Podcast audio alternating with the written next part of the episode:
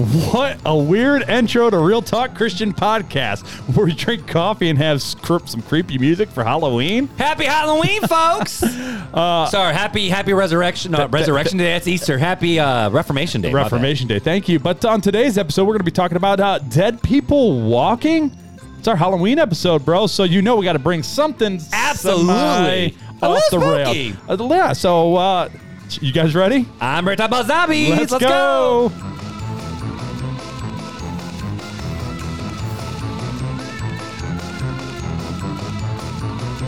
All right, I, I, I think the people have probably Have you guys had enough of that yet? the weirdness. Have you guys had enough? I was like, Mark, look, man, I got the Halloween intro this year because usually you like we sit here and we figure it out. yeah, together. we normally figure it out together. Well, I was going through the Stream Deck sounds, and I'm like, this one's kind of an off the wall, like. And I, I'm nervous that I hit record like a half second too late. So hopefully they caught the whole intro because that was weird. and then the horse neigh. Well, because usually I'm the one that does the the ha ha. It's like a creepy western, is what it sounded like, like the carnival, like dee dee dee dee That's, dee. that song kind of sound like it was on caffeine. Like that song sounded like Halloween on caffeine. That's what that song was. just a little bit, man. But either way, dude, this is our fifth year in a row Is it? having a special episode for Halloween. it, it is uh, the fifth Halloween episode. We've done some Cheers to you. bonus episodes. We've done some as normal episodes, and you know we had a really fun conversation in the group because we were talking about um, just ideas for Halloween episodes. Right. And I do have to say, dude, we got like five or six really good ones. Well, some of them were like Really we, we've covered, and they're like, hey, you should touch on these topics again. And I was like, yeah, we could. I will say though, but But let's been a lot of a lot of weird talk and stuff about aliens lately. Yeah, which I'll like in the yeah. news. I mean, so I'm like, people want to talk stuff about that. And I'm like, I don't know if I'm ready for that one yet. We talk about aliens and extraterrestrials. I mean, stuff. my opinion has not changed since the previous episode. So it was like, I mean, we could talk about it, but I'm just going to say what I said back then. I'm getting old. And whenever I see weird crap like that, and uh, again, this is not conservative Mark coming out. Mm. This is more just looking, going,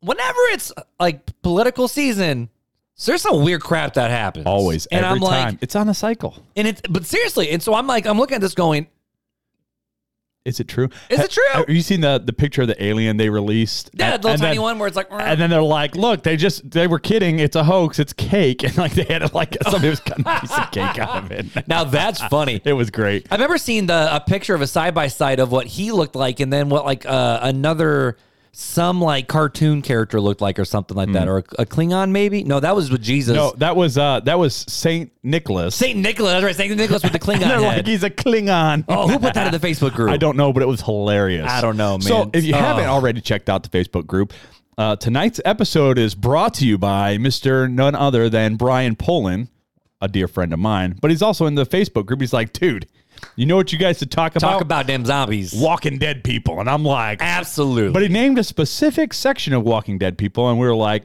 all right, we got you, but we're not going to spoil it yet. Just think Real Talk Christian Podcast, Walking Dead people. Maybe we'll you can put see it together. what happens. But uh, yeah, Mark, how's it been going, my good sir? Like in the Facebook group and me getting like razzed, or just in general. So, data recording. Yesterday, we had an episode drop of uh, What is a Godly Woman? What is a godly one? Or, in Mark's perspective, what is a godly one? Like Obi Wan Kenobi. Dude, and then my sister in law Jamie's out there throwing the SpongeBob gifs in there. Like, come on, Jamie. Yeah, it was pretty good. I, Look after your brother in law, man. I was like, man, I'm going to razz you about it. And then you got razzed so got- hardcore. No, no, no. You texted me, and then the Facebook group. There was. I'm like, bro, there's already a thread. Yeah, it there's was- already a thread. It's like Reddit up in here. It, it was pretty good. And I'm like, you know what? They've razzed you hard enough. I'm not going to razz you as bad, but I am still You going to You jumped in it. that group, man. You had a little bit of fuel to that fire. What, me? Little old me? And then I gotta say, you know, Pastor Brando coming in there with his uh, Matt Walsh jokes, Yeah. cracking me up. And what is a woman? Oh, a wand? what is a woman? I'm like, I don't know, but what's a woman? Uh, yeah, right. but What you know, the Facebook group has been a lot of fun for for many reasons. One, just the pure enjoyment and fun. And Yeah. you know, there's been a few of you guys who have commented and said that there's been a lot of other Facebook groups you've been part of that have been very uh what's the word I'm looking for? Um Plain Jane. No, not plain Jane, more like uh antagonistic towards different Ah, worldviews. Like yeah, yeah, like yeah, yeah. did I tell you about you know that Reformation group that uh that called Soche a heretic? Uh, yeah, I dug do my remember heels that. in and went ham on some of them fools this last week. Oh yeah. Oh, d- don't have an art like, like if people want to fight about today's Christian worship music and how un, un, unbiblical it is, bro, I will take you to the cleaners in that conversation. So I did. Um, I don't let people like just make stuff up where it's like, do you think of today's stuff? And everyone's like, oh, it's so bad because of this and this and this. And I still hold true. It has to have good theology. Oh it. no, I said that too. I said that too. but what I'm saying, but, but my thing was the fact I'm like, you're asking the wrong question. I said, is the question the question should be is what should we do about songs that are traditional hymns and modern that are not theologically correct? That's the right question. Yeah. there's some great modern worship. And I, you know, I brought up the passage about, you know, we're supposed to sing a new song, and someone's like, "Well, reading that that context, it sounds like you're just talking about that one specific new It song." just it just like, cracks me up because so many Bro. so many hymns, right? That's the big thing. so many thing. hymns right? suck. They're like funeral No, songs. I, really like Oh. I really like hymns. No, me too. Me so too. many hymns were written to bar tunes mm-hmm. from back in that time period, and it's like Yep. as soon as you throw that out there, they're like. Well, well, you know, I don't listen to those hymns. Well, it's and like, then yeah, classical music was considered ungodly and sinful, and then Oh, yeah. musical instrument like the piano So- was banned in worship services, and now it's like the the flagship for conservative. Like I don't know. Here's the thing: it's got to be theologically sound. You have to do it not to draw attention to yourself, and you should make a joyful noise to the Lord. Yep. And you should it should be a, a song that the corporate body can worship together. And I will also say it should be done distraction free and with excellence. And the way Yeah. what about the Well- Leviticus? like played well. well, in Leviticus yes, as- said they as- were gifted as the musicians. Yes, yes, yes, yes. yes, yeah. I mean, I, I'm all for a, you know, a special song with somebody who may not be as skilled. That's fine. I'm okay with that if they're doing it unto the Lord. But yes, I think it's hard to, for a corporate body to worship with that. so, but Absolutely, yeah. but, but you know, so anyway, so people in our Facebook group are saying that's really cool to be at a place where it's not overly antagonistic. So thank you guys for not making the Facebook group suck. But the other thing that's really cool is there's been people who have said, "Hey, I am really struggling with X, Y, and Z," and people are like, "Hey." I don't have any advice if I'm praying for you. Then people are like, Right. I got you, boo boo. Here's some advice. Right. And so we have that stuff going on. We got meme sharing going on. People are sharing uh, sermons from their pastors that they're like, hey, here's a here's a sermon I was listening to. Here's a clip I was listening to. So there's just a lot of fun things in that Facebook group that's been Yep, going on. yep, yep. Including seeing some of you guys wearing the RTC merch in the Facebook group. So if you That's didn't know awesome. already, if you checked our show notes over the past, I don't know, three, four, five episodes, whatever I, it was Ben, I've been putting it in. Uh, there's a link to actually go to our merch store, which Yup. thank this brother over here wearing the RTC shirt. It is finally up and going because your boy over here dropped the ball. No, no, no, no. You you set it up and then I ran with the. I, I, yeah, I was like, here, here's some. I happened on the Facebook group too. You set Well, it up I was and having, I ran with it. I was having issues with the with the graphics for some reason. Then you came in and like, oh, bro, bro, I had to follow specs. you're and- like, don't worry, boo boo, I Like, got you. got you. so, so if you go into our store, it looks like there's only like four products, but it's really four or five different designs. And you click on the design, and then you see all the products. Right. It's called a store. It's like a it's like a product store, and so there's five It's different like, what product section stores. do you want to go into? Do you want Right. to go into the black RTCD logo? Yeah. So the it's white like one, exactly the purple one, right. the green one. So like Do you I'm want wearing notebooks? Do I'm you wearing a want- shirt from a different podcast called uh, Wait, Dork- what? Dork Day Afternoon, and it's my buddy's podcast. But uh, The one across the street? Yeah. So th- Oh. they use the same system we're using, the Redbubble. That's Oh, how they use I, Redbubble? that's how I found out about it. And so this would be their their uh, common wood pigeon line. So that's what it is. Basically, it's like a line, right? So you got the, the RTC line, like the classic logo, and then the other stuff that we got in there, and Yep. the, the Kingdom Over, uh, Kingdom over everything line, and Yep. all that stuff. So There's some good stuff. But so make sure you check out the merch store. Get over there. Get in the Facebook group. There's 1.2. Well, that's 1,200 people in the Facebook group right you. now. We man. understand, Boo. just been a, it's been a while to see this podcast grow, and you guys are reaching out to us with DMs. You're reaching out to us with emails, and it's just absolutely awesome, man. So here's the deal: we got to get into this conversation. we do. It's a long conversation, and your boy over here, You're hurting. Uh, You got surgery so- coming up so next I week. got surgery next week. Uh, I got two hernias. I got to go get some surgery on. I like how you just go over Yeah. that. So uh, yeah, I yeah, I got I gotta. I'm hurting a We little gotta. bit. I, so- I'm trying to keep it moving so for us, what, boss. what coffee are you drinking So tonight. I'm drinking decaf again because I don't want to wake up another panic attack. He's so, like, I don't want to wake up. I mean, dude, I've had so many different a cup. decafs. I've had so many different decafs, and I keep going back to the Electric Brews and Elkhart. I cannot beat their That's cool. decaf, so I'm drinking that. that. I got it in my Yeti in case for y'all y'all Yeti haters, and You then I got my other Yeti bougie. upstairs for next episode for next week. So we ready. But what are you drinking? I am drinking. So this was actually, and I forget who sent it. Is to that a listener coffee? This is a listener. Oh, the Phoenix the- stuff. This is the Phoenix Mexican right here. Oh, and I did it in a French press, and I did the the Can one, smell it? and I did the one to twelve ratio. I did the one to twelve ratio. okay. Uh, uh, so it's thirty grams. That's pretty strong. Thirty grams grind, you know, uh, grinds. Yep, yep, yep. And then uh, 360 of water, milli- uh, grams Did of you wa- measure water. it? Heck yeah, You I did. measured it? at 203 degrees for six minutes. That's how you do it. That it's the perfect man. It's and it's smooth. Now, It's the, smooth um, like so the Mexican is like still my favorite. Like I've still been buying Hands Mexican down. everywhere I go, and Hands I got Beth to admit like that. Like Mexican is her favorite roast because I- we I tried need to- other ones. She goes, I keep liking this one. I'm I like, need oh, to- that's Mexican. I need to get some more Mexican beans Mexican and, high ground? and, and, and roast some more. I, I will say the the more I get into light roast coffee, the more I stray away, and honestly can't even really drink dark roast. Yeah, So the Sumatran one that came with us from the Phoenix was, was also good. I was a- finished it. it was a dark roast, but that was hard for me to drink because it was so it was so dark just- and full. You can't you can't brew it either No. either less less grinds or uh or less time what depending on Yeah, so I've been going for light roast lately. It was Yeah. good. It was a good dark roast, but I'm like, man, this is just so thick. Like it was a meaty, meaty, good coffee. But Meat. but I, dr- I drink light roast now because I'm a pansy. no I'm because a you like you like the bougie coffee I do like love you bougie. like your brother right here. That's true. That's true. But Listen, we Nathan. can't remember who sent us that. I can't, yeah, I don't remember. I have to go back and look. But Nathan Hornig told me he goes, "I love coming to your house for small group." I'm like, "Yeah, why is that?" He goes, "Because you got the good coffee." But yes, I'm like, "You know it, bro," and so you're welcome anytime to come drink coffee. I love it, man. So we drink some good coffee. So hopefully Yeah. it's morning or it's afternoon, whenever you listen to this, you drinking some good coffee too, and not some Folgers or Maxwell's house. Because uh, the best part of waking up is not having Folgers in your cup. but if you are drinking that, we will pray for you. and Jesus still loves you. So we have a review to read though, and this one is not a five star.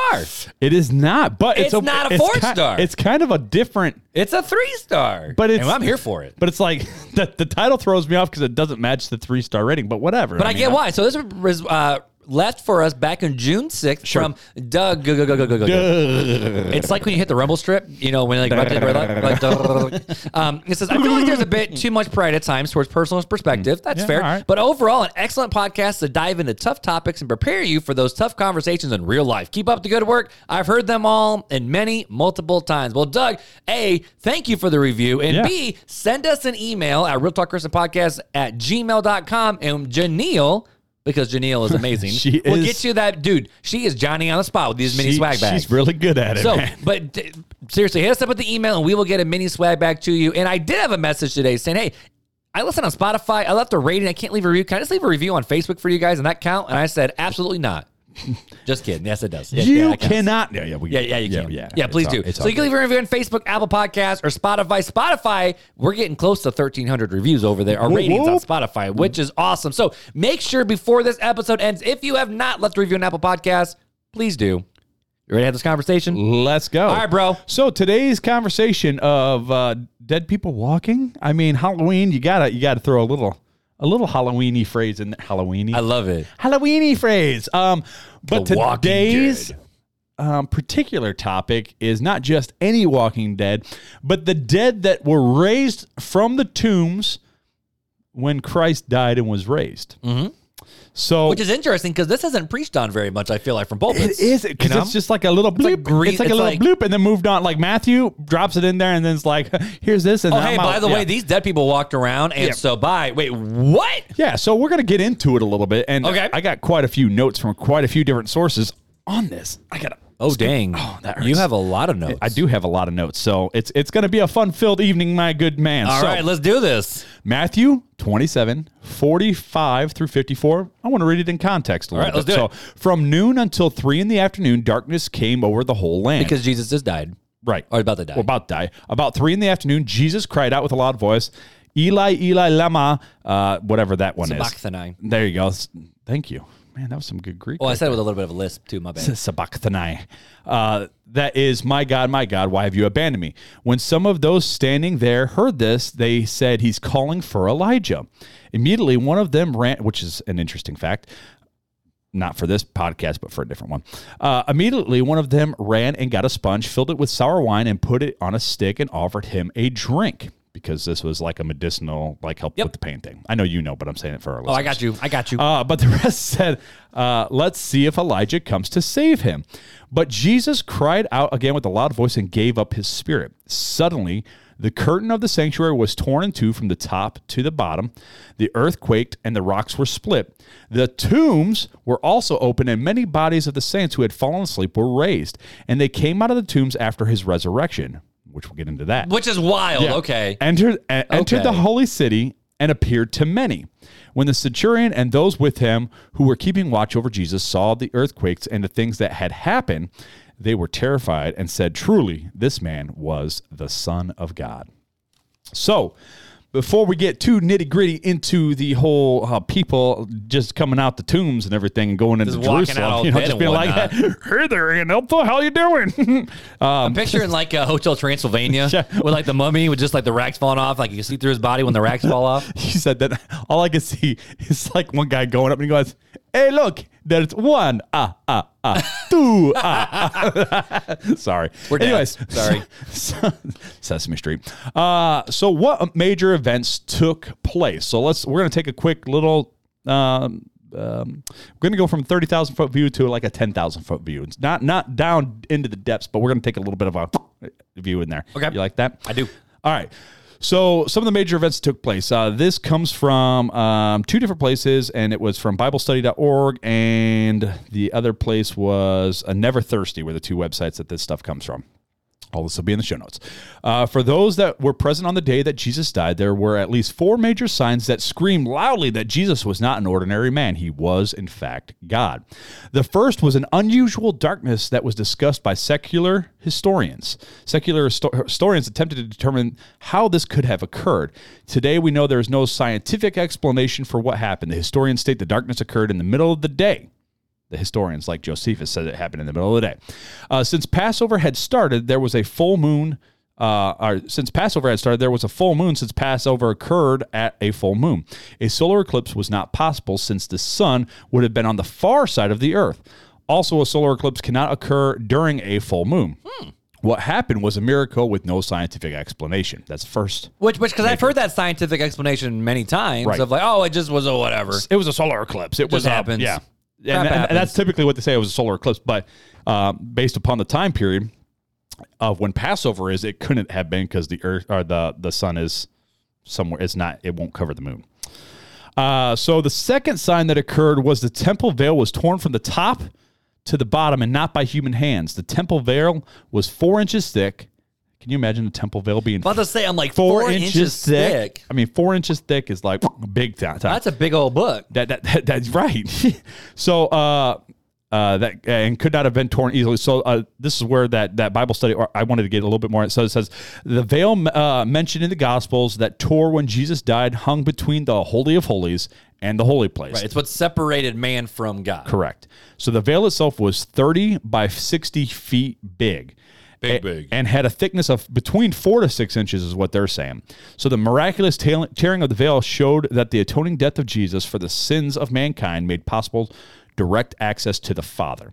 So I just wanted to make sure that. Right. And so, so, so far, when we're looking at the, I feel like we're talking about like Holy Week right now, man. Eh, so Right. we're looking at the death of Jesus, and it went dark for three hours, which was Yep. physically impossible, Right. According to what we have with the study of the stars and the time frames and the movement of the earth and all that kind of stuff. And then also in the temple, the literally most sacred, most sacred thing in that temple was torn. Because literally, when the high priest would go in, he would have bells on him and tied to a rope so that if he died, they could drag right. him out because they weren't Well, even going to walk in there. Yeah, that's the imperative thing, right? Is that if they went in and they were not, they had not been uh, through the cleansing rituals and made presented themselves as holy, then they would die instantly upon uh, upon entrance, and that's why they would drag. And now out. all of a and so sudden- the, the whole veil was like, and God's glory was displayed. But it went yeet. but beyond that, I mean, four to six inches thick fabric that's 30 by 60 feet. I mean, that's a massive to be like, okay, so j- just imagine, right? So if it's 30 feet high, that's 30 feet of a four to six inch veil that's torn. Or if it's 60 feet high, it's a third, it's a four to six inch veil that's torn That's wild. all the way from the top to the bottom. Like even, I, I So can't first even of all- fathom that. 30 feet, all right? So even if it's long ways, right? If it's 30 uh, vertically and 60 horizontally, we'll, we'll just say Which that is freaking huge.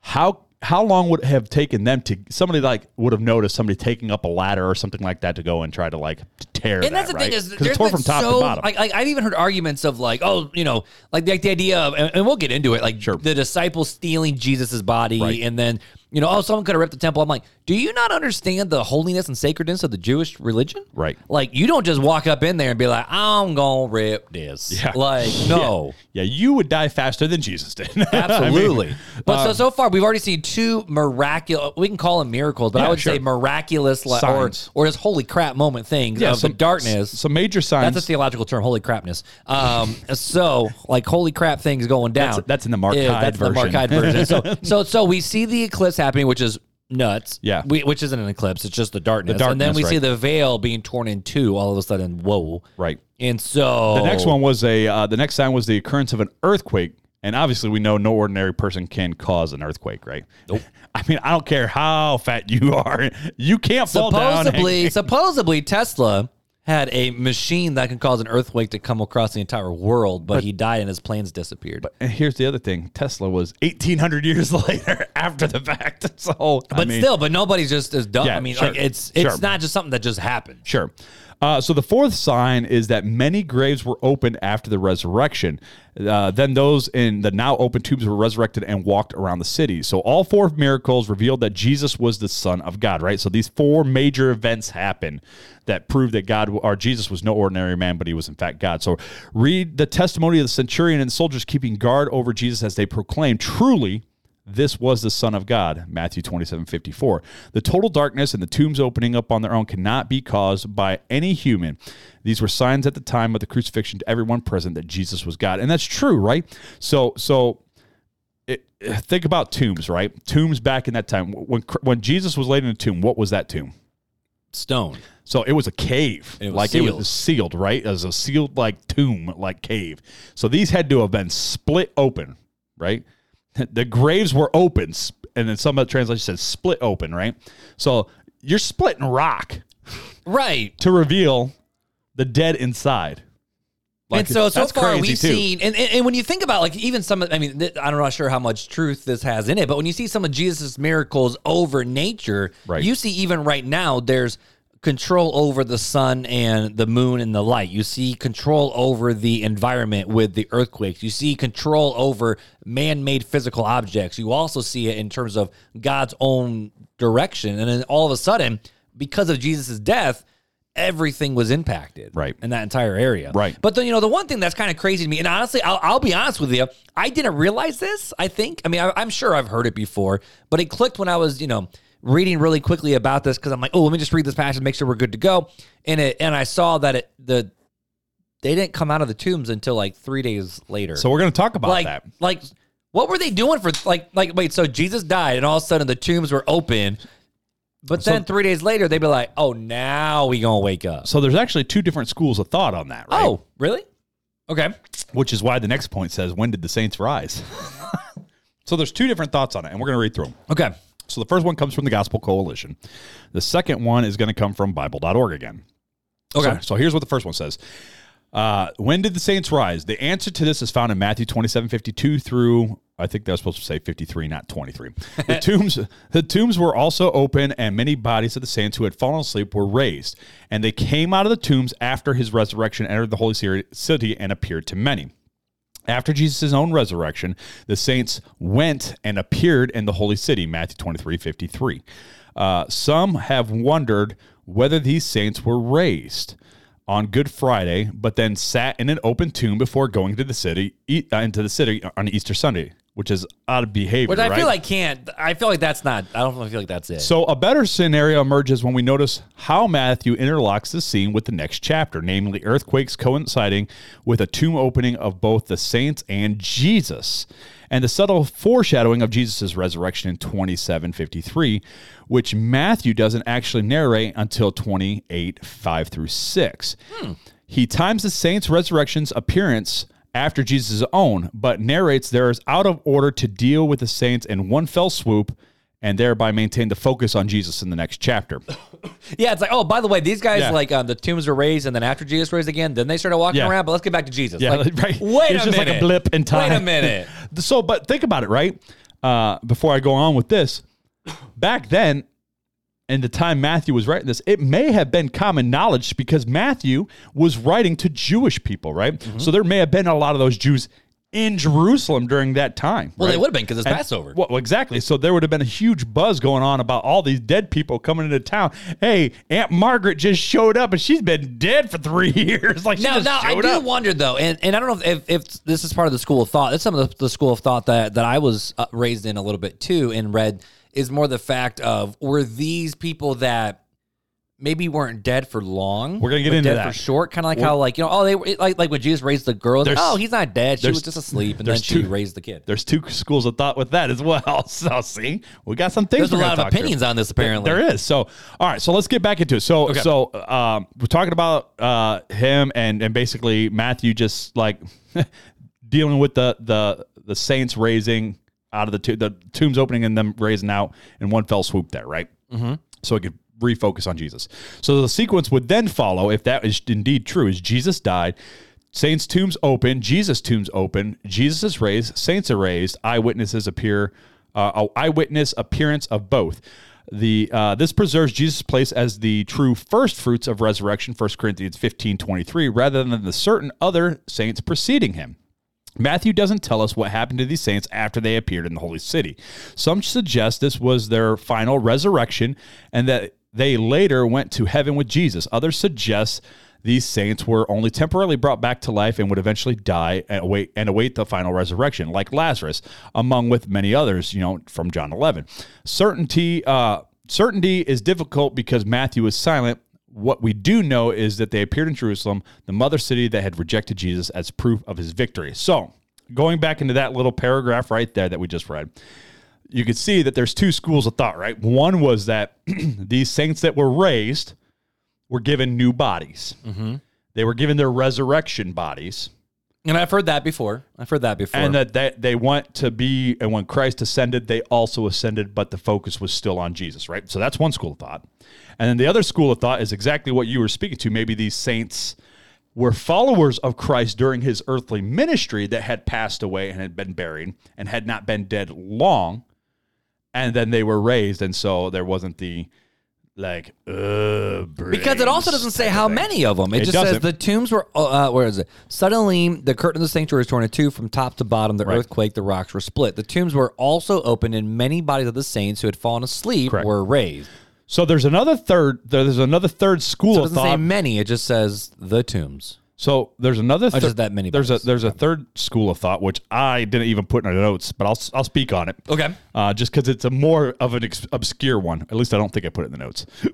Okay. Now we're getting Sorry. real Halloween spooky. Okay. So there's some that believe that the 500 witnesses that Christ Christ witnessed to, there was a five the 500, and I don't know where they got the 500 from. I remember the 5,000. Wasn't there 5,000 or was it 500? I can't remember now. oh, it's the fact that Jesus went and wit and, and ministered to 500. So the 500 was was those people uh w- were these these saints, right? And that that is who he was referring to. And then there's other people that think, hey, maybe it was Adam and Eve that were part of these saints. Or maybe no, or was that with uh, Paul when he said he appeared to these people and these people and these people and last of all he appeared to me? Was that the apostle Paul? that was maybe that, Not was in the Paul. No, this, this it was a gospel thing, and I, I couldn't remember where they got it from. Like I said, it was a quick passing thing, and I'm like, all right, that one's kind of far out there, so I don't.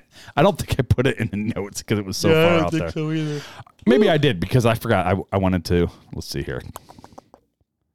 Mm, no. All right, I'm going to move on, and uh, while you look that up. Okay. So, uh, this is what the that's what that's what the Gospel Coalition said. This is what the Bible.org says. A third event mentioned was recorded only by Matthew. The tombs of many holy or righteous people, in verse 52, were open, probably at Jerusalem cemetery. The NIV suggests that these saints were resurrected when Jesus died and then went into Jerusalem after Jesus' resurrection. A number of commentators agree with this view. Many others, however, say that since Christ is the first fruits of the dead, 1 Corinthians 15 23, their resurrection did not occur until he was raised. In this view, the phrase after Jesus' resurrection goes with the words uh, goes with the words were raised to life and came out of the tombs. This is a pos- uh, this is possible in the Greek, and it suggests and it is suggested in the KJV and the NASB. The tombs were broken apart at Christ's death, probably by the earthquake, thus heralding Christ's triumphal triumph in death over sin. But the bodies were not raised till Christ was raised. These people returned to Jerusalem, the holy city, where they were recognized by friends and family, like Lazarus in John 11, 43 and 44, Jairus' daughter, Luke 8, 52 through 56, and the widow of Nain's son, Luke 7, 13 through 15. They too passed through physical death again, or some say they may have been raised with glorified bodies like the Lord's. Wal- Walvoord suggests this Walvoord, John Walvoord stuff is yeah, good. suggests this event was a fulfillment of the feast of the first fruits of harvest mentioned in Leviticus 23 10 through 14, which we'll read here in a sec. On that occasion, as a token of the coming harvest, the people would bring a handful of grain to the priest. Uh, the resurrection of these saints occurred after Jesus himself was raised, is a token of the har- coming harvest when all the saints will be raised. And this is what Leviticus 23, I went back to 9 because it makes more sense contextually, Okay. uh, through 14. So this is what verse 9 is that I added. The Lord spoke to Moses. so c- context, Now we know context. Now we know context. Who is he speaking to, right? So the Lord spoke to Moses Speak to the Israelites and tell them, When you enter the land I am giving you and reap its harvest, you are to bring the first sheaf of your harvest to the priest. He will present the sheaf before the Lord so that you may be, uh, ex- uh, be accepted. The priest is to present it on the day after Sabbath. So if Christ died on a Friday and Sabbath was on a Saturday and he rose on a Sunday, what's the day after a Sabbath? Sunday, right? Sunday. Right. On on that uh, on, the, the day day, the you present the sheaf, you are to offer a year old lamb without blemish as a burnt offering to the Lord. Oh. It's a grain offering. Uh, its grain offering is to be four quarts of fine flour mixed with oil as a food offering to the Lord and a pleasing aroma. And its drinking offering will be one quart of wine, which I thought was interesting because of the wine that Of they the wine, yeah. Christ. Uh, and then the bread and the wine that Christ broke with his disciples. I just not that that's actually coinciding. I just to me it's like oh this is kind of cool. Uh, you must not eat bread, roasted grain, or new grain until this very day, and until you have been brought until you have brought the offering to your God. This is to be a permanent statute throughout your generations wherever you live. Hmm. So I I thought it was an interesting that he pointed to that. I mean I I could see where he could get that from. Well, from especially where we're talking about this is to be a permanent statue. Like this isn't supposed to go away. But Right. if Jesus came to fulfill the law of Moses, Right. Jesus would have had to fulfill this. Right, exactly. Because you can't just neglect this part if it's not been fulfilled. well, statue is of. is part of the law, right? right. So like it you, would be a you fulfillment will be dead if you don't do this. Like that's Right. kind of the statute. So it would definitely be seen as a fulfillment of of this statute. wow, that's a, that's interesting. it was interesting. That's I thought. really fascinating. so. okay. So we've we've talked about a couple different things here, right? About uh about the saints, and, and let's go back and I'm going to actually read that verse again. I'm going to read just just 52 through 53. Bring it, bring it back full speed. Yep. So the tombs were open, were also open, and many bodies of the saints who had fallen asleep were raised. And they came out of the tombs after his resurrection. So the tombs were also open, and many bodies of the saints, oh, uh, and many bodies of the saints who had fallen asleep were raised. So, and they came out of the tombs after his resurrection, entered the holy city, and appeared to many. So, Mark, what's your opinion on it? After reading that and hearing all of that, what do you what say you, my good man? The only thing that seems to make sense. I mean, now obviously, again, I'm looking at a translation, but Sure. with the, what the what I have in front of me with the CSB, it's trying to say the tombs were also open, and many bodies of the saints who had fallen asleep were raised, and then, no, no, and they came out of the tombs after his resurrection. Yeah. So it's like, is it the tomb broke first and then three days later? Because it's like, okay, so Which would make sense, right? but it's also why would dead, but but but maybe not because think about but it this way bodies as well. if the bodies weren't raised until Christ was raised, Right. right? If the tombs were broken at his death, Because, but people would be go checking that out because if tombs are broken yeah. they'd be checking them out. So I'm like, they can't just be sitting there alive until Jesus rose again from because the dead. he- here's here's the thing, right? You go back to we're working through this. I love it. Uh, so you go back and it says, and they came out of the tombs after his res- resurrection. After his resurrection, entered the holy. So imagine if you go to the tombs and they're already raised. Imagine wh- what you'd be doing. That wouldn't point, work. That wouldn't work. right? Uh, when the centurion and those with him who were keeping watch over Jesus saw the earth, earth saw the earthquake and the things that happened, they were terrified.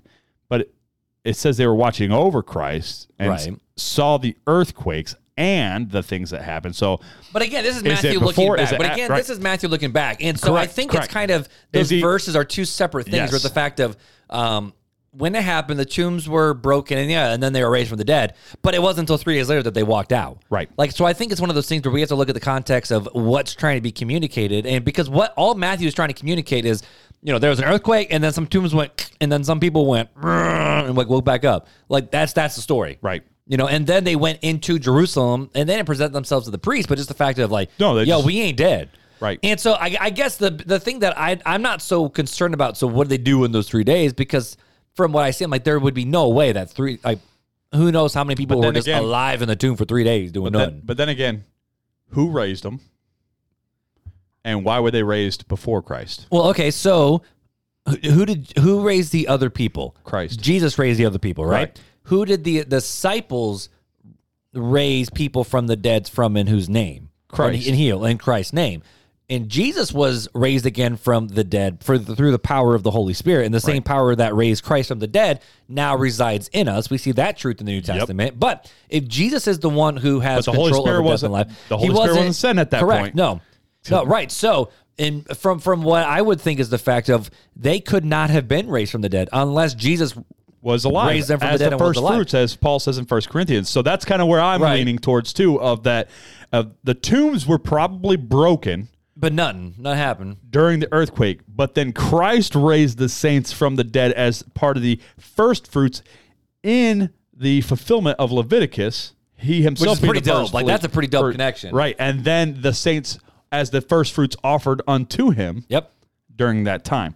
Now, now we're going to get into the question of were the bodies literally eh. raised or were they or were they metaphysically raised or metaphorically raised because there are questions about it and if so, we're going to go back into that question, did they have glorified bodies and went and ascended with Christ or did they like Lazarus, like Jairus' daughter, die again?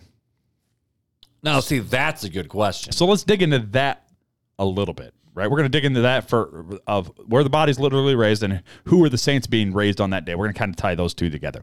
So this comes from Christianity.com. It says these people rising from the dead is such an odd verse, and nothing more is said about it. They uh, there we are left to speculate beyond the text, which is exactly what this whole podcast is about right now. Is just speculating based upon the text, what we think based upon the text. Uh, we aren't the only people who have found this passage strange and mysterious. There are three theories regarding this verse. Number one, the saints were apparatuses or ghosts. However, the text states the graves open and people got up and walked around, much like Lazarus or other biblical resurrection. So, ghost seems like a A stretch. little bit of a stretch. A little bit of a stretch. So number two, the saints were bodily resurrected, uh, resurrections like Lazarus. They uh, these saints lived again, but not in glorified immortal bodies. They lived and died again. And number three, the saints were glorified resurrections. They were given new bodies and ascended after a time, as Jesus did. Excuse me, sorry, coffee burps. No, Um, you're good. I'm, I'm, I'm reading some so- other passages. most scholars and historical writers like Thomas Aquinas choose the second option. Aquinas differentiated between perfect and imperfect resurrection. Perfect meaning complete meant a resurrection into a immortal new body which we will have in heaven. Imperfect meaning incomplete, still in the mortal flesh and would grow and die. Aquinas and others believe these people mentioned in Matthew were raised in the imperfect sense. So, going back In the imperfect, what do you mean by the imperfect? imperfect meaning in the mortal body. He said perfect means uh, I'm sorry, yeah, mortal.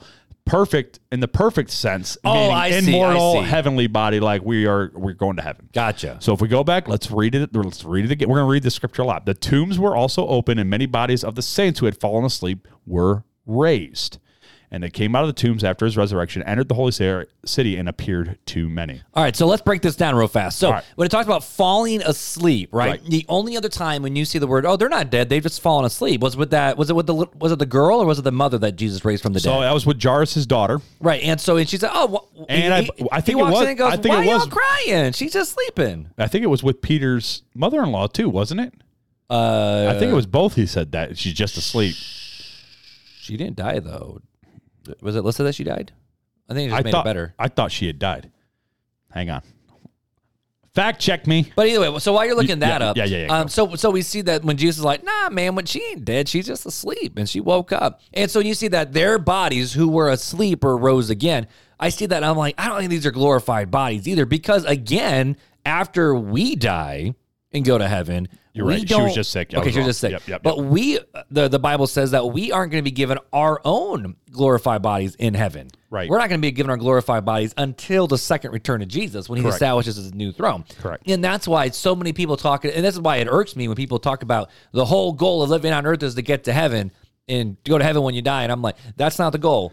Like the goal is live in a perfect place with a perfect perfect ruler again. So let's let's look at it, right? Let's look Okay. at historically, like you're kind of talking, right? Mm-hmm. You're, you're talking, okay, what does it look like, and when has it been said before that we have we have instances? Let's break this down and look at it from a, a logical standpoint. Logical? Okay. So, from a logical standpoint, Christ raised people from the dead, right? Yes. So we go back to that. Christ raised people, or the Holy Spirit, who Either also way. raised Christ, but that was after Christ. They right? was dead and then they now was they're alive. dead. Well, so it's important. So Christ raised people from the dead. yep. Uh, those people that Christ raised from the dead, did they have mortal bodies or immortal bodies when they were raised from the dead? They were still mortals. They were mortal bodies. So historically, we're looking at mortal bodies, right? And then um, I would assume these people, I guess that's speculation. So we're going to take the speculation out of it. Um, what was the purpose when Christ raised those people from the dead when he was in his earthly ministry? it was the point that he is God. He was like showing he is the he Messiah. was showing it showed So- his power. So this Right. would be again doing the same thing, showing he is indeed, in fact, the Son of God, right? right. Mhm. So if we're following the train of thought and comparing apples to apples of resurrections here with Christ, Mm-hmm. especially because at that point, right, when Christ res, ro- rose from the, the, the grave, what did he say to? We, we've talked about this before. He said, uh, "Do something like, do not touch me, for I haven't not uh, uh, ascended to the Father yet, or I haven't gone to the Father." What, what's that? What's that scripture? Uh, th- sorry, this is typical Chris and Mark that uh, haven't got everything prepared. Uh, was that when Mary fell at the feet of Jesus when she came to the tomb or something like that? Well, no, that was the angel. That was the angel. Um, but here's the thing, though. I don't. Uh, my other question too is going back to Jesus with his resurrected body. People always say that he had his resurrected eternal body. I think Jesus had the same Yeah. body as when he died. So- like he he didn't have a glorified body. So he well, had he, his body. He, he would have had to at least before the ascension because he said to, to Thomas here, the nails are here's the holes in my hands, here's the hole in my like side. it was still Jesus. Like So- he was still beat up. so uh, look up John twenty seventeen real fast for me. Sword drill. Sword draw, go. Five points.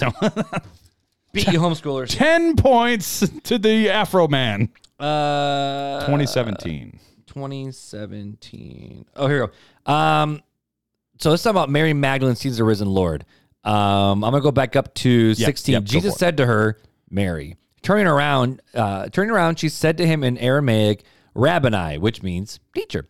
Don't cling to me, Jesus told her, since I have not yet ascended to the Father, but go to my brothers and tell them that I am ascending to my Father and uh, your Father, to my God and your God. And then Mary Magdalene went and announced to the disciples, I have seen the Lord. And she told them what he had said to her.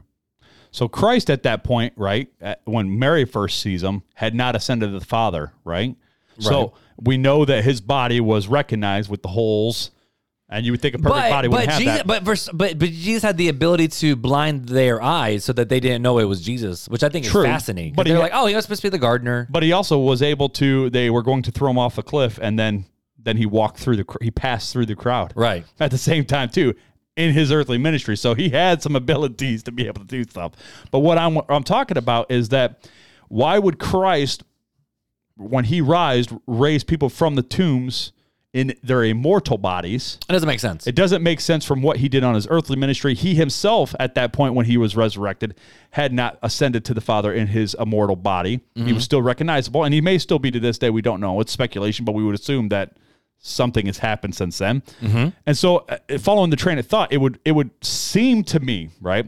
This is this is the conclusion that I'm drawing is that these people had either a not been dead very long and had raised and were recognizable and were in their um, mortal body resurrected, right? So just like Lazarus, just like Jairus' daughter, or b they were saints in the graveyard that maybe Christ, as he was known to heal and bring limbs back, and all like that. Frankenstein. So, no, they came back and they looked fine, you know, just like Christ had been able to heal bodies before and and yet, but they were still in immortal bodies. I do not think they were in their immortal state. Their No, resurrected no, state no, no, no. I don't think. No, no. state. It was, and, and it was one of those things where Jesus raised them from the dead to prove that He has the power over over. Well, it was a death. it was a sign of uh, of who he was at that Right. point. Like, what other time in history have you known a mass graveyard exiting people and going into the city? Never, never. So, uh, Just in The that's Conjuring, A, that's a well, that's. That, that's something. I've never seen The Conjuring. Pet Sematary. No, I'm just kidding. All right. So, uh, from from Mike and our deduction, right? I would we'll say, no, no. They're legitimate. that that we it's would- their bodies and people would recognize. That's what- that's That's what I say. exactly- yeah, They're so- their bodies. People would recognize. So, who were the saints being and raised? see, and that's my biggest question. So, who the heck were they? So, that's what I want to know. There's, there's. I'm gonna Tell me who it is, This is gonna be from Christianity.com and, and Never Thirsty again Never because Thirsty. your boy is like, I'll, I'll let the theologians talk about it, not me, right? so it says uh, the Bible. This is what Christianity.com says. It says the Bible isn't clear as to the people who rose from the dead, but in context, we can safely make an, a few assumptions. Ready to hear the few assumptions? I'm ready for the few assumptions. First, uh, these were graves close close to Jerusalem, not in the city but outside, likely in the same area where Jesus was uh, interred. Interred is that right? I N T E R R E D interred? I'm going to say interred. Interred. after his death on the cross. The Jewish law instructed that dead bodies be removed from the camp or the city. While the graves being open was a big deal, it happened in a remote place uh, relatively unnoticed. The graves had to have been close enough, or had to be close enough that they were able to walk into Jerusalem. So that's for assumption number one. So it was outside the city, but was close. Yep. Second assumption: these were people that had recently died. Yes, it's unclear, but the scripture suggests they were recognized. Uh, they weren't legends of the faith like Abraham or Isaac. Their graves weren't close. Uh, their graves weren't close to Jerusalem, and if they had been, they would have been mentioned, which it would have been pretty significant. Like, hey, Abraham rose from Yeah, the it only dead. makes sense you if they were just normal people, Right. You know, So, just normal Joe the, the second assumption we can make is that they were they were recognizable people of recent death that that people in the town would have recognized and Okay. listened to. All right, so the third assumption is these were likely people of faith known for being good Jews and followers of God, hence the term saints. Saints, means holy ones. First used in the Old Testament as a label for angels. In Daniel, people were first regarded as saints in the context of God's coming kingdom. The New Testament writers used saints exclusively for people that were born again. So that was Christianity.com's three assumptions that they make of who these saints were. okay, Sorry. Coffee burp. Or Yep. was that, or was that bubbly burp? Yeah, I- probably a little both. All right, so this one's going to come from the Never Thirsty again. And it says this Notice that the people who were raised were many and not all. These saints were under the old covenant since Hebrews 8 6 through 9 28 reveals that Jesus' death and resurrection instituted a new covenant. Thus, these saints were some of the Old Testament saints. Uh, they received their glorified bodies when Jesus died on the cross. John MacArthur states this Who were the saints? Uh, who were they? Saints. What are saints? Holy ones from the Old Testament era who were waiting for the resurrection, who had been waiting perhaps a long time. When Jesus died, their spirits came from the abode where righteous people dwell and were joined and glorified bodies that came out of those graves. Okay, so MacArthur would say that they're not recently dead. That they are saints of old. Okay, So also notice that and they had their resurrected states, not just a normal. Correct. That they had the, they had the immortal body. So also notice that there's a break in time between the resurrection of these saints and the appearance after Christ's resurrection. Many bodies of the saints who had fallen asleep were raised and coming out of the tombs after his resurrection. Matthew 27, 52, and 53 from the NASB. The passage clearly states that these saints came out of their tombs after the Jesus, Jesus was resurrected. This is an important comment because 1 Corinthians 15, 20 states that Jesus was the first fruits of those who had fallen asleep. These saints could not have been resurrected before Christ. Thus, we should conclude that the tombs were opened after Jesus' death. Then, as Matthew 27 53 states, these Old Testament saints were resurrected after Jesus was resurrected. Now, everyone was raised from the grave. Notice the words many bodies of the saints. Those who returned to life were Old Testament saints. Only a portion of the Old Testament saints returned to life at the time. However, we do not know how many or who they were, but people in the city saw them. This was a partial celebration and foretaste of the final resurrection of the Old Testament saints prophesied by Daniel chapter 12, verse 2. And the New Testament saints at the time of the rapture, 1 Thessalonians 4.16. The rest of the Old Testament saints will be resurrected after the second coming of Christ and before the millennial kingdom begins, Revelation 20, verse 4. So this is kind of the opposite side of what we had just read from the previous group. I, But see, when I read that, man, I'm like, I feel like John MacArthur is doing a massive catapult. yeah, I think he, there's a way more Like- speculation that Like I'm okay with. spec because even with with again the new buys and, and maybe I need to do some of my reading because I firmly believe that we won't get our new buys until Jesus returns and Correct. then establishes Right. his new throne. So that means and he's a pre-trib pre-mill, which means there's a seven year tribulation and then at the first like rapture of the saints and then the Yeah. second. So we can't even get it till then.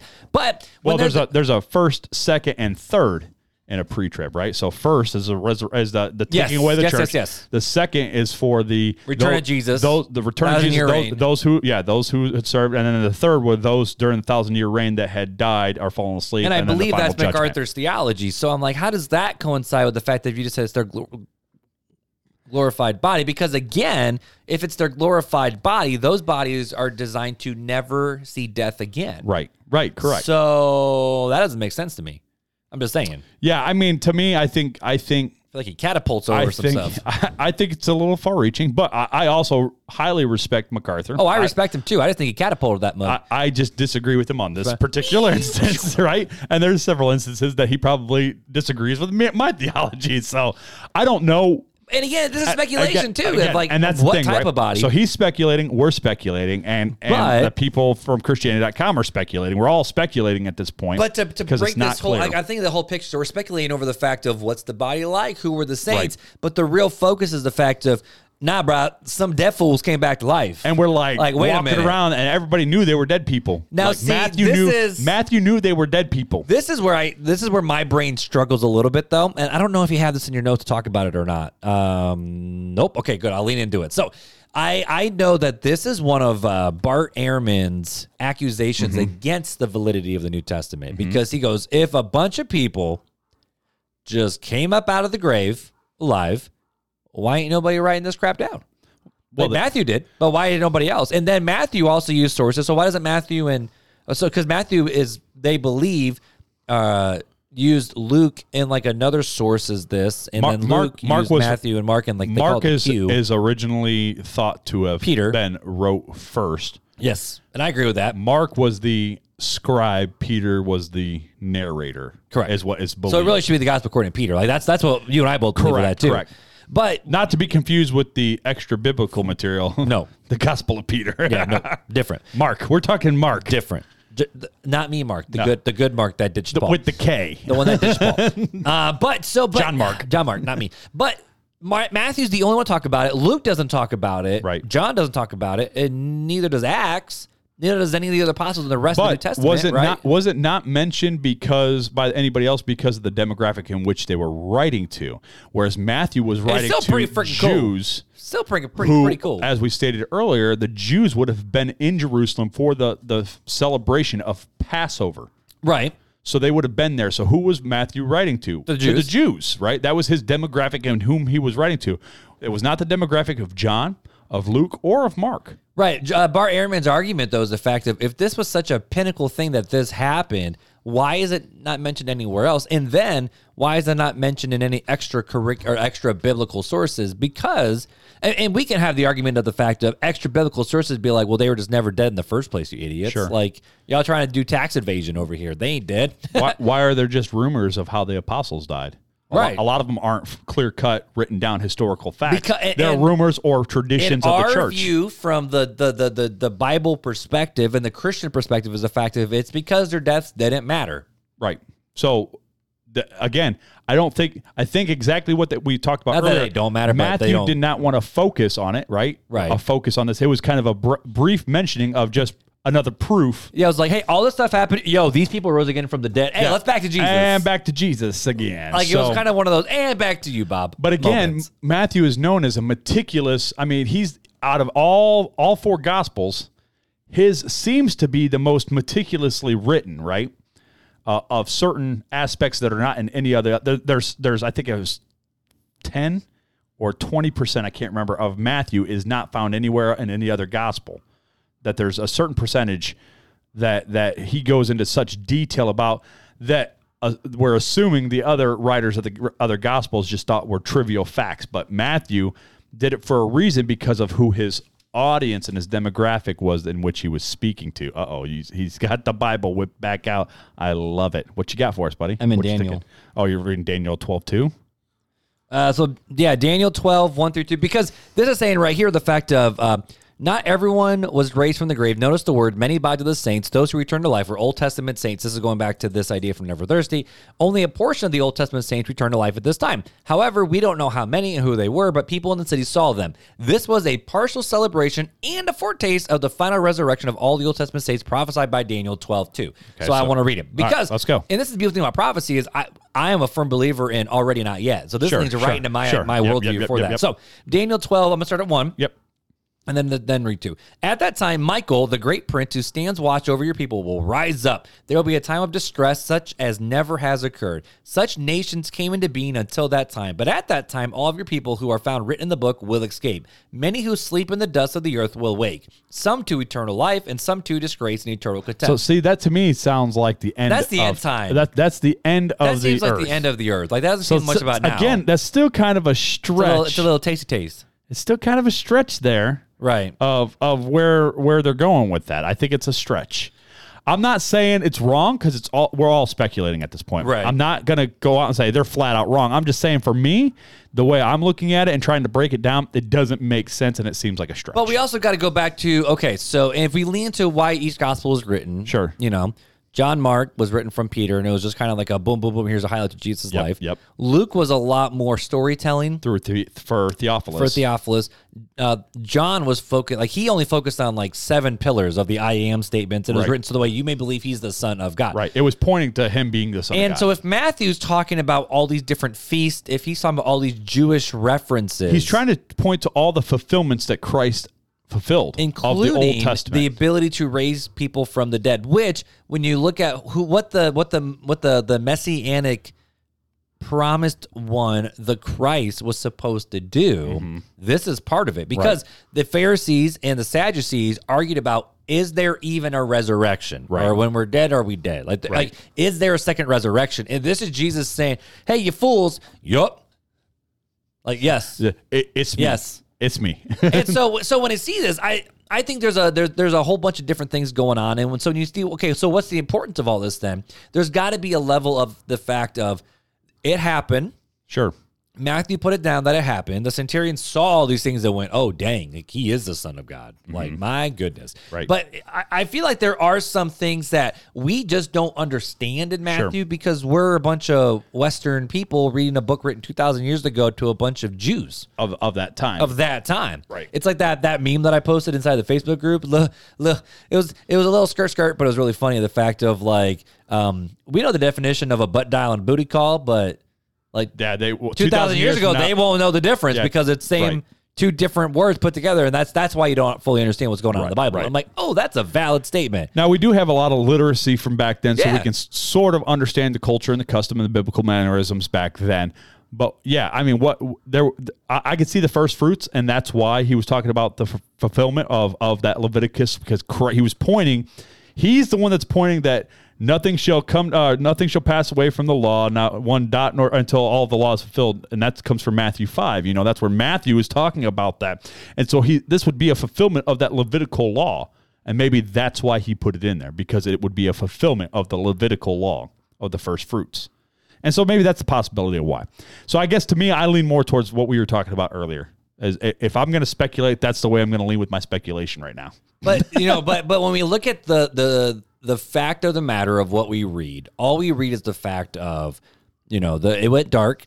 There's an earthquake. Well, sorry, it went dark. The veil was torn. Right. There was an Earthquake. earthquake. The tombs got split open. Right. And then after Jesus is after Jesus resurrected, other people raised again from the dead And too. went and, and Which to the city. you know, when I look at this, and the only the, the only thing that I can see, I know you got some notes, so I'm gonna try not to read them because I don't want to go read it. their notes in it. The only thing I can witness is the fact of, hey, Jesus saying, hey, you see what I did for them? Mm-hmm. I'm gonna do for you guys later too. Right. Because the fact of Jesus conquered sin and death. Because when Jesus died on the cross for our sin, that, that this, this is where the big argument of what's more important. The the uh, I think we talked about this before. What's more important, the the death of Jesus or the resurrection? Well, Yes. the death was the sacrifice that literally paid the penalty, the atonement that we could have a relationship with God again. Right. But what did the resurrection do? That proved that he defeated death, and Right. then he backed up his claims by all these other people around and being like, "Yo, yeah, we was dead too, boss." It, it was like the choir singing behind the pastor. Exactly. And That's I think that's, that's that's what it comes down to. And so when we look at what that actually means for us, it's the simple fact of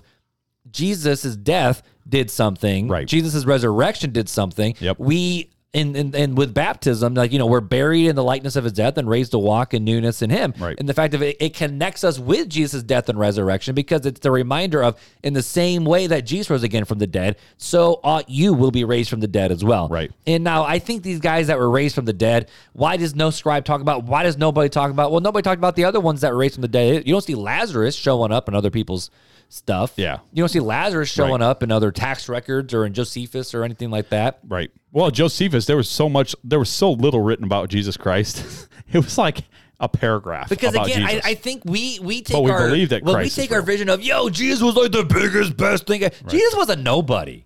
compared to the grand scope of back Like then. back then, Right. he was a nobody. Basically, Josephus died a says, criminal. "Yeah, there was this guy named Jesus, and he claimed to be the Christ, But and he Nazareth. was and he was from Nazareth, and he was crucified, and he had followers who who there was a big thing scuttlebutt about his followers. Scuttlebutt.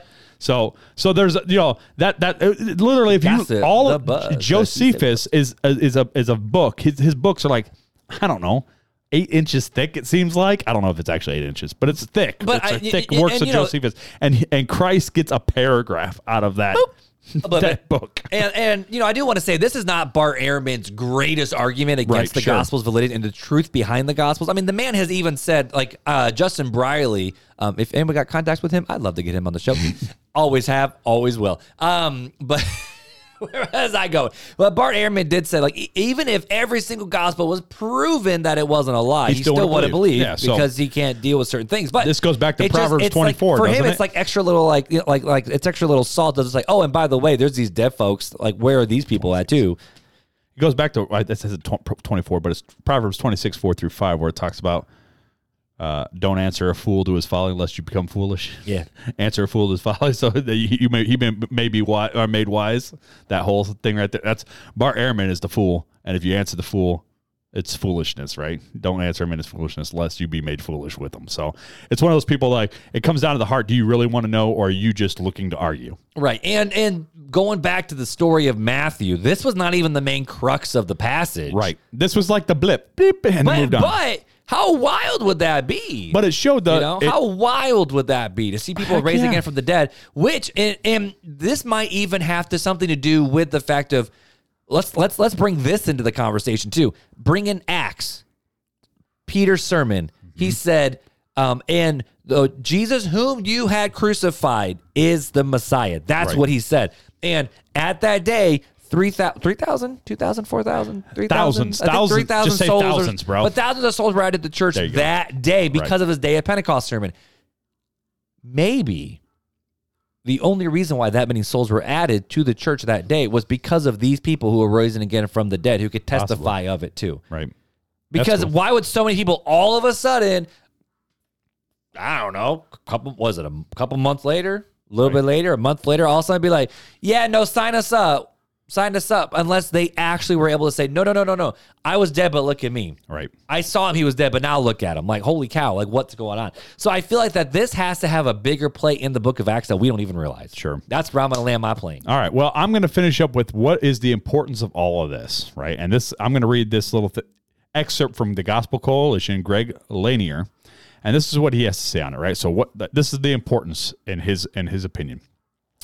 Having attempted to clarify the historical details of this scene, I offer three perspectives on its interpretation. A. Theology proper. The main actor of the scene is God Himself. The verb in the passage was torn, shook, were split, were opened, were raised are all passive and imply God as the acting agent. His power breaks through even when all seems to be lost, just as He will be the one who raises Jesus from the dead in the next chapter. B. Eschatology. The darkening of the sky and the splitting uh, rock splitting earthquake evoke the cosmic upheaval accompanying the day of the Lord. Likewise, the end times raising of the dead is the anticipate uh, is anticipated in many Old Testament texts. Indeed, Ezekiel prophesies that revived bodies will visit the Holy Land in Ezekiel 37:12. But this apocalyptic coloring doesn't make Matthew's scene unhistorical.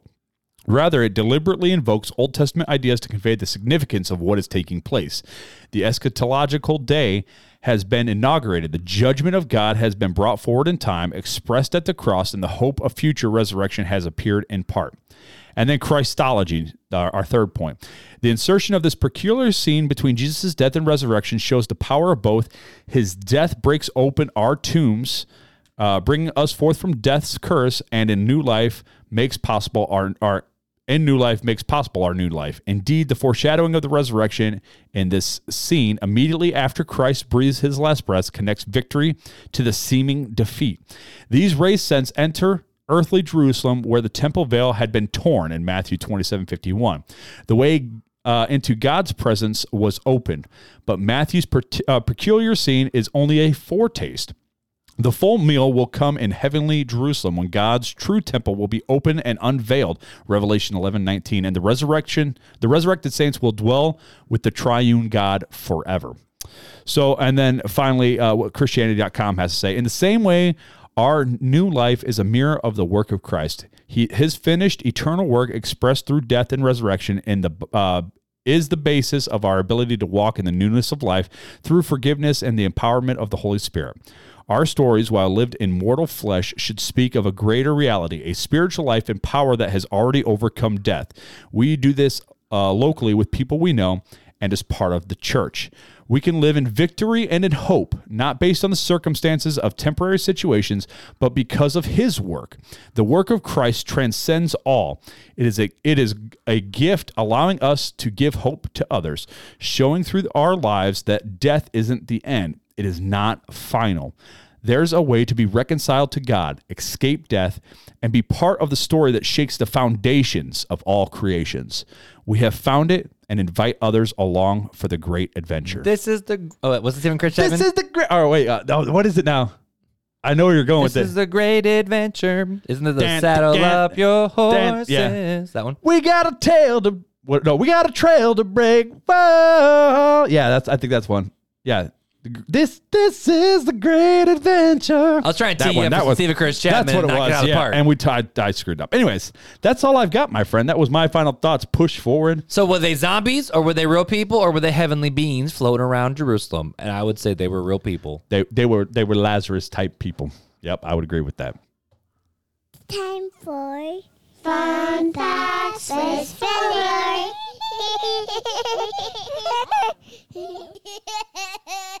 Now, someone did suggest that we should do spooky facts with Fuller for this one, but you already spooked us out at the beginning I- of this dang episode, You bro. know- so, what wonderful fun fact do you got to end this week's show on, my dude? So here's the fu- oh man, we forgot to hit the record button on that.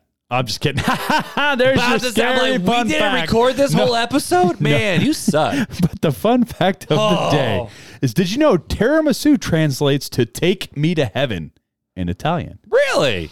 Yeah, this implies that this dish is so good that it'll take you to heaven. This Italian dessert is well loved all over the world and has had several alternative twists that you yourself can create. That's interesting. Now, I mean, they don't say "take me to heaven" anymore. They call it something else, and I don't know if I want to say that on the podcast. Yeah, let's this cake not. is better than. So I don't think we want to have that Let's just say, conversation. let, us just, dude, you're ruining the Ruining the Jesus ta- vibe? you ruined the conclusion of Jesus takes us to heaven. We have a heavenly place to look forward to. So I added the tiramisu translates no, but I to think that's and then you I have to go that's and where that ruin idea it. came from, though. But then you had to go ruin it. no it. Americans ruin it, just like Americans ruin apparently ruin all the things. But you didn't have to bring it up. That's true. That's true. But you know what I do have to bring up? What's that? That people can hang out with us and continue this conversation over in the Facebook group. So make sure you head over there, check us out. We're also on Instagram and also just on Facebook in general. To be honest, we don't post there too much. Once in a while, I might throw some random reels up on there here and now and then just because I can, because AI technology is It's- gloriously makes it amazing. easier. Makes it really, really easy. But if you want to continue the conversation, hang out with us, make sure you check us out on the Facebook group. And if you haven't already, go over to our YouTube page where you can watch us as we record and uh, make sure you hit that subscribe button and that bell notification. Oh, oh, I wasn't ready. oh, Try again. oh. The one job you Do it had. again. Do it again. It's not working. There it is. There it Yay! is. So right now we have over a thousand subscribers to YouTube. Which is Yay! I mean, that's just awesome.